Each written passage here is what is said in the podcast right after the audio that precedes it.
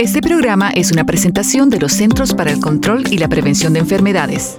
El cáncer colorectal es la segunda causa de muerte por cáncer en hombres y mujeres en los Estados Unidos, pero se puede prevenir.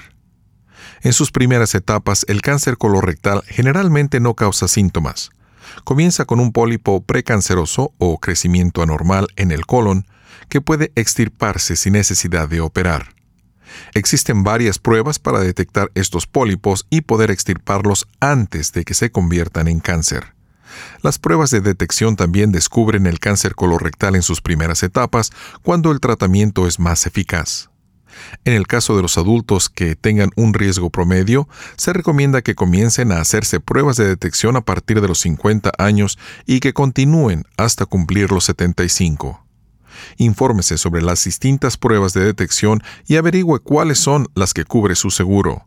Hable con su proveedor de atención médica acerca de cuándo debería hacerse una prueba de detección y conversen sobre cuál es la mejor opción para usted.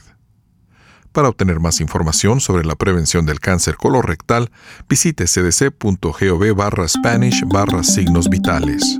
Para obtener la información de salud más precisa, visite cdc.gov barra Spanish o llame al 1-800-CDC Info, es decir, 1-800-232-4636.